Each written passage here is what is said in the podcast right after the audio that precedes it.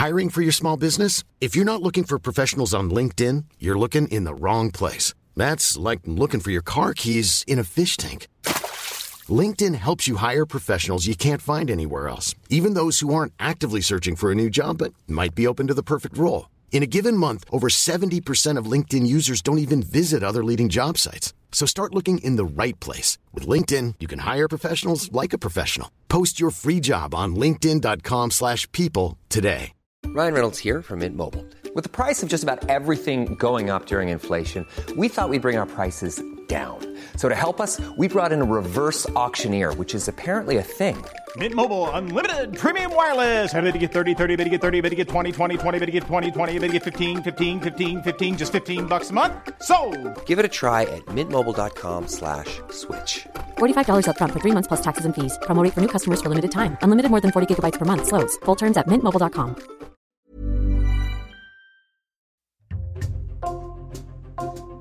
Bonjour, c'est Jules Lavie pour Code Source, le podcast d'actualité du Parisien.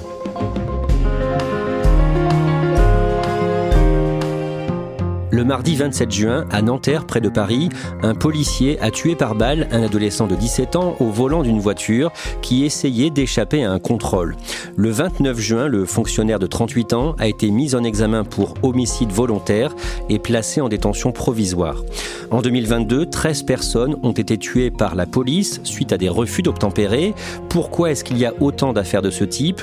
Pourquoi et dans quelle mesure l'usage des armes à feu par les forces de l'ordre a-t-il été assoupli en 2017 Élément de réponse aujourd'hui dans Code Source avec deux journalistes du Parisien, Julien Constant du service Fait divers Île-de-France et Damien Delsoni, chef du service police-justice.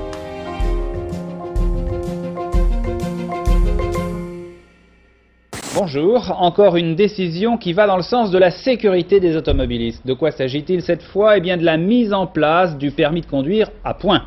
Sur le permis de conduire, il y aura des coupons qu'on enlèvera au fur et à mesure des infractions jusqu'à retirer complètement le permis.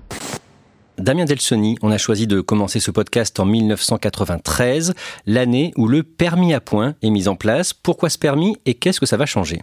Il est mis en place pour des raisons de sécurité routière. À l'époque, il y a une accidentologie qui est assez importante et donc on décide euh, de donner ce permis avec 12 points et euh, des points qu'on perd, qu'on peut regagner. Mais c'est vraiment un, outil de, sécurité routière pour faire baisser les accidents, ce qui va d'ailleurs euh, relativement bien fonctionner à ce niveau-là. Il va y avoir aussi l'introduction d'un permis probatoire ensuite pour les jeunes conducteurs, c'est-à-dire que quand vous passez votre permis pendant 3 ans, vous n'avez que 6 points sur votre permis de conduire. C'est ce qu'on appelle le permis probatoire, qui est justement aussi destiné aux jeunes conducteurs pour qu'ils fassent un peu plus attention, parce que ce sont souvent les jeunes conducteurs qui sont présents dans les accidents corporels et dans les accidents mortels.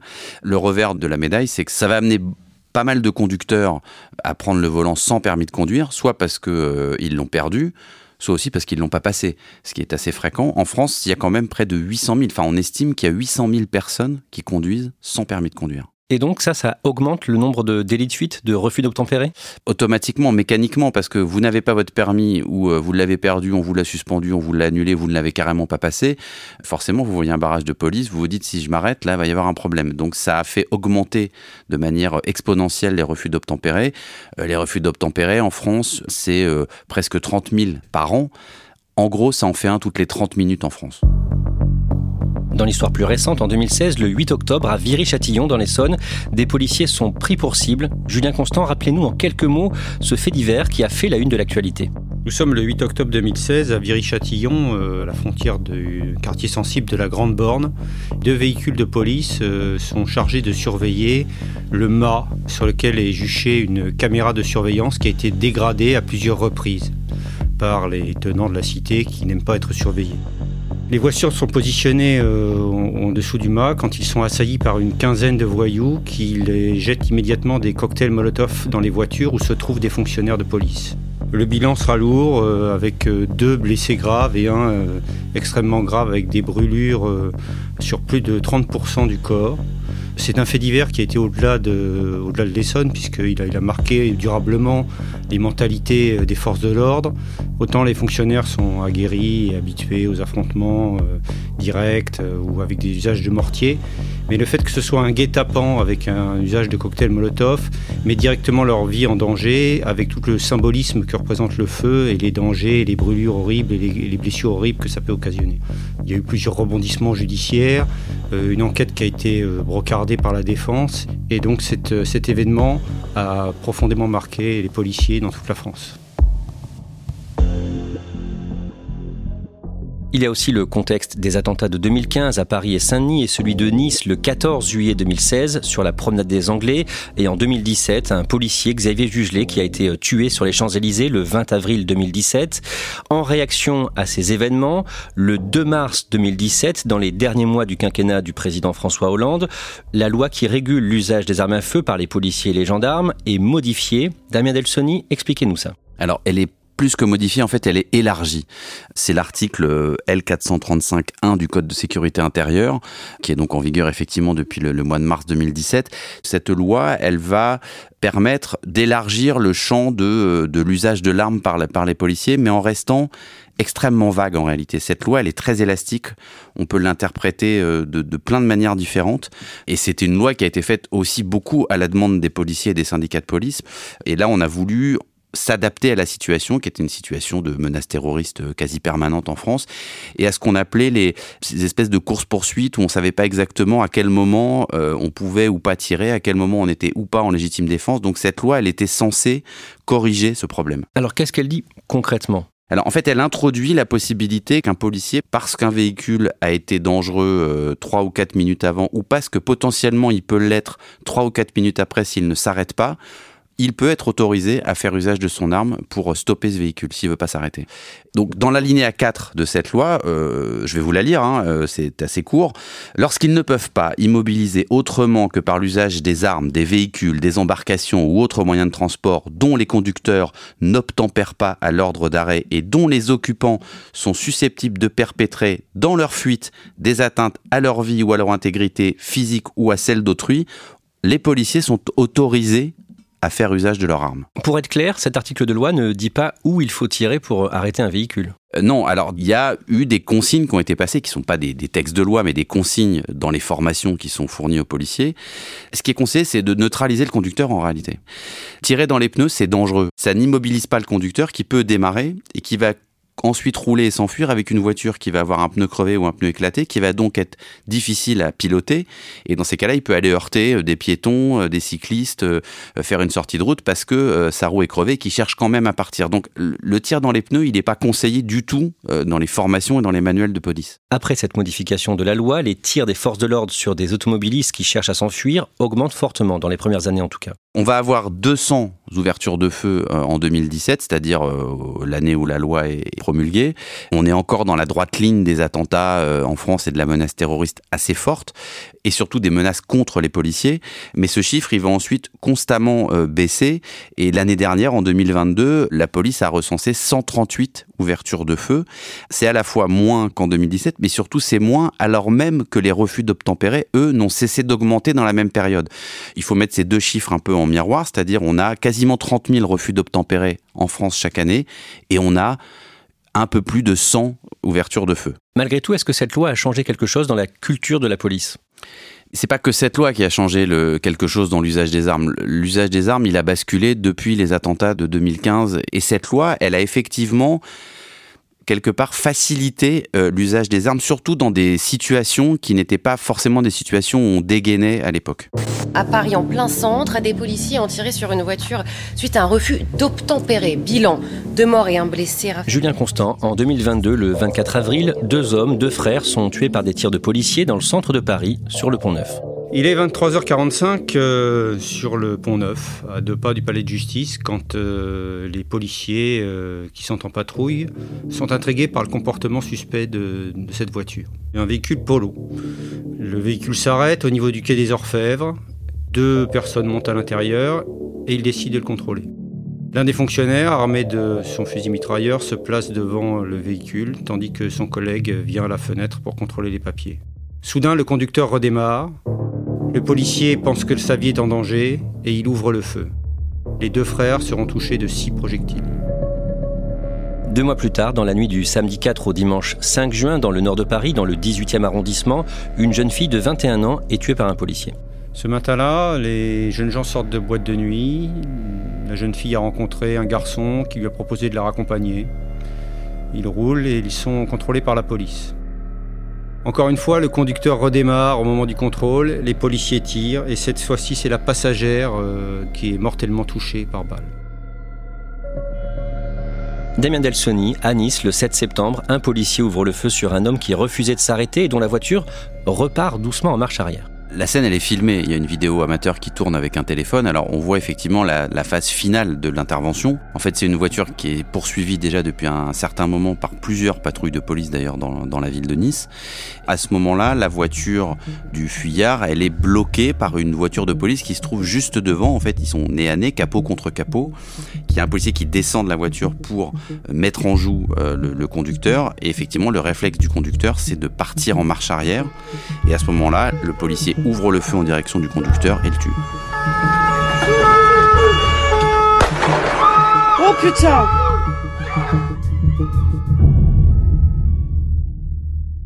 Au total, en 2022, 13 personnes ont été tuées par la police suite à des refus d'obtempérer. Julien Constant, en 2023, il y a une nouvelle affaire comparable, le mercredi 14 juin à Angoulême, en Charente. Alors ce matin-là, il est 4 heures du matin quand euh, un jeune homme euh, d'origine guinéenne qui travaille dans un restaurant part travailler. Il est repéré par la police euh, sur la RN10 dans la banlieue d'Angoulême qui lui demande de, de s'arrêter. Le conducteur euh, refuse. Il est pris en chasse et il est rattrapé euh, lorsqu'il s'arrête à un feu rouge. Le policier dit qu'il s'est mis devant la voiture et que au moment où il a redémarré, euh, il a été percuté à la jambe et il a ouvert le feu. Le seul coup de feu qui a été tiré était mortel puisque le, jeune cuisinier a été tué d'une balle dans le thorax. Sa famille euh, euh, dans son pays d'origine et dans l'incompréhension et demande des explications. Le policier assure qu'il était en légitime défense et il a d'ailleurs été mis en examen euh, le 28 juin pour homicide volontaire et placé sous contrôle judiciaire. Cette affaire dramatique dans les Hauts-de-Seine à Nanterre, un conducteur mineur qui a donc été tué par un tir de police après un refus d'obtempérer. On en arrive à l'actualité la plus récente. Le mardi 27 juin, le matin, on apprend qu'un jeune automobiliste de 17 ans a été tué à Nanterre dans les Hauts-de-Seine par un tir de la police. Et dans un premier temps, Julien Constant, on a la version du policier qui a sorti son arme. Quelle est cette version au départ? La première version qu'il donne euh, consiste à dire qu'il était euh, accoudé sur le capot de la voiture et qu'il a eu peur d'être euh, traîné ou écrasé par le mur. Damien Delsoni, une vidéo prise au téléphone par un témoin est publiée. Elle est largement relayée sur les réseaux sociaux. Qu'est-ce qu'on voit sur ces images? Alors, c'est une vidéo qui dure un peu moins de, de 10 secondes. C'est la phase ultime, la phase finale. Et on voit effectivement ces deux policiers. Ils sont tous les deux au niveau de la portière du conducteur. La vitre est ouverte. On comprend qu'il y a un policier, on le voit d'ailleurs, qui effectivement a l'avant-bras appuyé sur le capot de la voiture, qui se trouve donc un peu de côté, un peu, en biais. Il n'est pas devant la voiture, il est vraiment au niveau du, rétroviseur avant euh, du conducteur. Et l'autre, son collègue, qui est juste à côté de lui, et dont on a l'impression qu'il a les bras un peu à l'intérieur du véhicule, sans doute pour maîtriser ou pour essayer de, stopper le, conducteur. On entend aussi un certain nombre de phrases dont on ne sait pas trop encore au moment où on se parle à qui on peut les attribuer. On entend euh, shoot et on entend euh, tu vas te prendre une balle dans la tête. Alors on ne sait pas qui exactement des deux policiers prononce ces phrases-là. Et effectivement, on voit la voiture qui, au moment où elle, redémarre, et ben on voit le policier qui ouvre le feu une fois. Il y a un projectile qui part dans l'habitacle. Et voilà, et la séquence vidéo, elle se termine comme ça. Donc c'est une forme de, de mort en direct en réalité qui est filmée par ce témoin. Damien Delsoni, qu'est-ce que l'on sait sur l'adolescent de 17 ans qui a été tué? On sait que c'est un, un, garçon qui vit à Nanterre, euh, qui est fils unique, qui a été élevé par sa maman seule d'ailleurs, puisque le père n'est pas présent. C'est un garçon qui a eu un parcours euh, un peu chaotique au niveau, au niveau scolaire et qui cherchait là, euh, via des stages, et qui notamment la pratique aussi du rugby à 13. Il y a une association à Nanterre qui, qui fait de la réinsertion par le rugby. Et voilà, il faisait partie de cette association-là, et euh, donc il, était, il se déclarait lui-même comme livreur. Cette vidéo devient virale. Comme à chaque fois, elle est perçue différemment en fonction des sensibilités et des opinions de chacun. Elle bouleverse une partie du pays. Par exemple, chez les célébrités, le footballeur Kylian Mbappé, l'acteur Omar Sy ou encore le réalisateur Mathieu Kassovitz qui expriment publiquement leur indignation. Emmanuel Macron condamne lui aussi ce tir. Nous avons un adolescent qui a été tué c'est euh, inexplicable, inexcusable. Et d'abord, ce sont des mots euh, d'affection, de peine partagée, de soutien à sa famille et à ses proches. Ensuite, la justice a été immédiatement saisie. Je souhaite qu'elle fasse son travail avec évidemment euh, célérité et que la vérité puisse être faite dans les meilleurs délais et que, évidemment, nous soyons euh, tous informés que la justice passe. Damien Elsoni, il parle d'un acte inexplicable et inexcusable. Jusqu'ici, il prenait plutôt la défense des policiers. Oui, alors d'ordinaire, que ce soit le ministre de l'Intérieur ou le président de la République ou les premiers ministres, prennent toujours plutôt, alors pas la défense, mais en tout cas une certaine forme de prudence avant d'impliquer un policier et de reconnaître par exemple le terme de bavure. Là, ce qui change un petit peu dans le vocabulaire d'Emmanuel Macron, c'est la deuxième partie de sa phrase. Euh, qui disent c'est inexplicable, là, à peu près tout le monde peut être d'accord, y compris les policiers, y compris les syndicats de police. C'est le terme inexcusable, le qualificatif inexcusable qui va tendre tout de suite, notamment beaucoup les policiers et leurs syndicats, parce que c'est un jugement avant même que le policier soit mis en examen et bien sûr plus tard condamné ou pas, il y a une forme de condamnation en réalité par le président du comportement et de, de, de ce qu'a fait le policier ce matin-là. Julien Constant, qu'est-ce que l'on sait du policier qui a tiré sur l'adolescent? Le policier est un policier plutôt expérimenté, âgé de 38 ans. Il a travaillé à la DOPC, c'est-à-dire euh, l'unité de la préfecture de police qui est chargée de réguler la circulation, donc un professionnel de la route. Il était affecté dans les Hauts-de-Seine depuis un an, après avoir travaillé longtemps à Paris. C'est quelqu'un qui est plutôt apprécié de ses collègues, qui est décrit comme quelqu'un qui est plutôt doué d'un certain sang-froid il a même été récompensé à plusieurs reprises, euh, puisqu'il a eu une lettre de félicitation euh, et une médaille de la sécurité intérieure pour son travail, notamment pour ses interventions euh, dans le cadre de la, crise des Gilets jaunes. C'est aussi un ancien militaire qui est décrit comme quelqu'un qui a plutôt la tête froide. Damien Elsoni, même si on voit là que le policier est expérimenté, cette affaire pose forcément la question de la formation des policiers? Il faut quand même savoir qu'un policier, il y a une énorme majorité de policiers qui sortent jamais leur arme de toute leur carrière. Encore une fois, ça reste un événement rarissime et ça reste de toute façon toujours un événement grave qui va marquer euh, le, policier ou le gendarme qui, le fait. Au-delà de la gestion de légale de quand est-ce que j'ai le droit ou pas de sortir mon arme, quand est-ce que j'ai le droit ou pas de tirer, il y a certainement des choses à faire sur la gestion du stress, la gestion presque psychologique d'une intervention comme celle-là, parce qu'on voit bien en réalité qu'à chaque fois, ces ouvertures de feu, ça intervient dans une situation de course-poursuite, de, d'excitation, d'énervement, d'agacement, de tout ce qu'on veut. C'est peut-être cette gestion-là qui est très peu euh, utilisée euh, en formation générale de la police. On forme des unités d'élite euh, à cette gestion de stress et à cette gestion psychologique, sans doute moins finalement ceux qui sont au contact quand même malgré tout de la délinquance de tous les jours et qui sont confrontés au refus d'obtempérer notamment.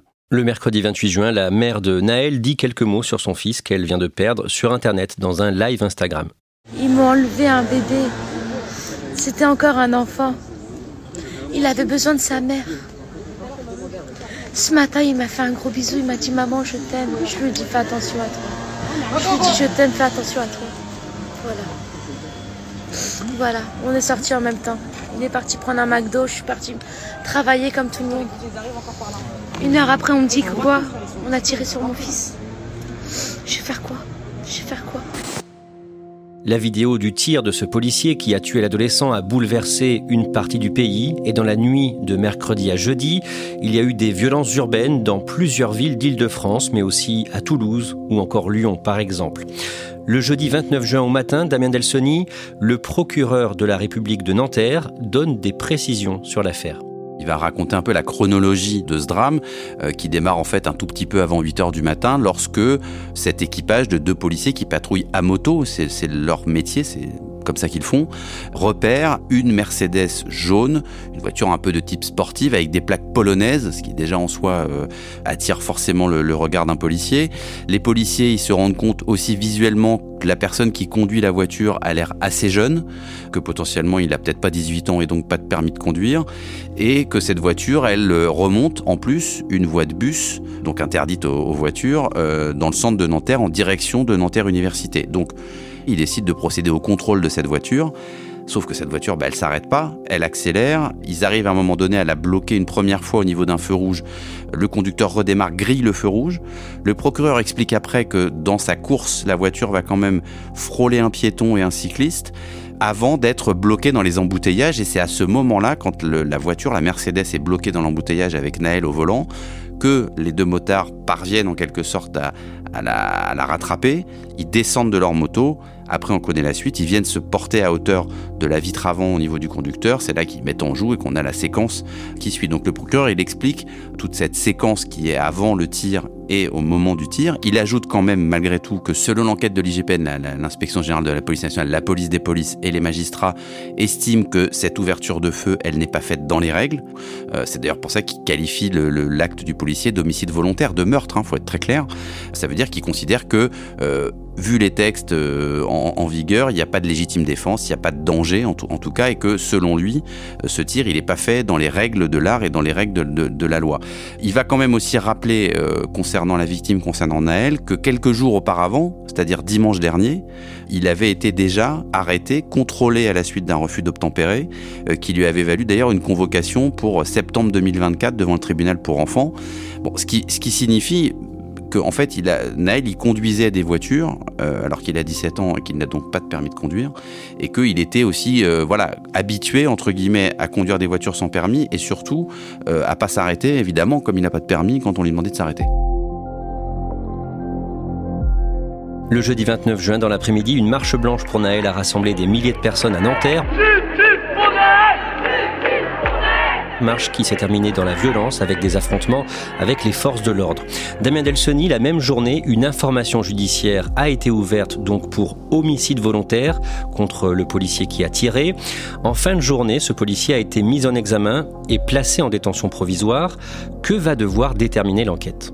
Ben, L'enquête, elle va devoir refaire un peu tout le film de ces quelques minutes euh, mardi matin entre 8h 5 et le moment où il y a l'ouverture de feu. Elle va devoir surtout déterminer si euh, cette ouverture de feu, elle est conforme à la loi euh, en vigueur.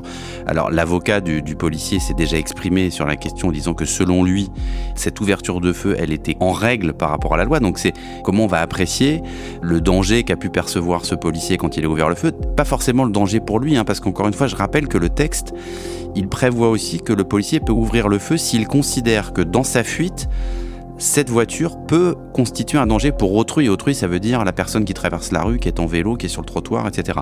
Donc c'est là-dessus que va se jouer le débat un peu juridique, mais il se jouera certainement après, plus tard, une fois que la tension sera un peu retombée. On a bien compris que là, c'était pas tellement le moment d'exposer tous ces arguments et qu'en tout cas, ils pouvaient pas être entendus. La vidéo, elle a un peu tout embarqué. Elle empêche tout débat pour l'instant juridique parce que la vidéo, elle est tellement euh, violente et quelque part choquante qu'elle a empêché tout débat sur euh, est-ce que l'ouverture de feu était justifiée ou pas. Le policier encourt une peine en théorie de 30 ans de réclusion. La nuit du jeudi 29 au vendredi 30, il y a eu une nouvelle fois des violences urbaines dans des dizaines de villes en France, plus que la nuit précédente. Damien Delsoni, suite à l'émotion provoquée par cette affaire, émotion partagée donc par le président de la République, est-ce que le texte de 2017 va être modifié? C'est une demande de certains euh, partis politiques, notamment de la France Insoumise, qui demande à ce que ce texte soit carrément euh, abandonné et abrogé. Il y aura peut-être un débat, mais la difficulté, c'est que, euh, bon, débattre de ce type de texte dans l'émotion, c'est toujours compliqué. Et surtout, il va y avoir en face des syndicats de policiers qui vont dire, mais attendez, ce texte, il ne sert pas à avoir un permis de tuer euh, permanent. Ce texte, il, a, il est né euh, en 2017 parce qu'il y avait une menace qui existe toujours, la hein, menace terroriste en France, euh, parce que nous, nous avions des policiers qui étaient visés directement parce qu'ils étaient policiers, y compris à leur domicile. Je rappelle aussi qu'on va avoir des Jeux Olympiques dans un an à Paris. Je pense que le débat, il va peut-être s'ouvrir sur les plateaux télé et ailleurs. Je suis pas sûr qu'on revienne sur, sur cette loi. Après qu'on la reprécise, qu'on la rende peut-être moins euh, élastique et moins soumise à, euh, à des interprétations euh, diverses, ça c'est possible qu'on s'y repenche, mais qu'on s'en débarrasse complètement, je ne crois pas trop.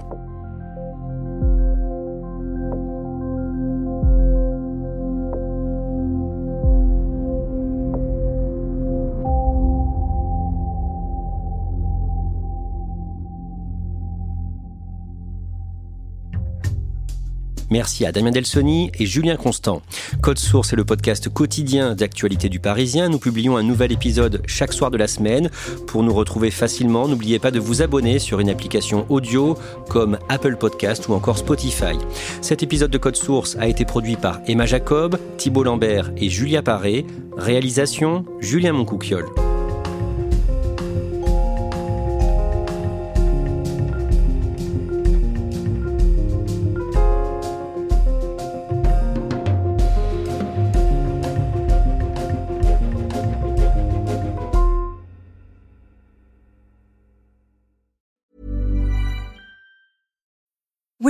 Need mealtime inspiration, it's worth shopping Kroger, where you'll find over 30,000 mouthwatering choices that excite your inner foodie. And no matter what tasty choice you make, you'll enjoy our everyday low prices, plus extra ways to save, like digital coupons worth over $600 each week. You can also save up to $1 off per gallon at the pump with fuel points. More savings and more inspiring flavors make shopping Kroger worth it every time. Kroger, fresh for everyone. Fuel restrictions apply.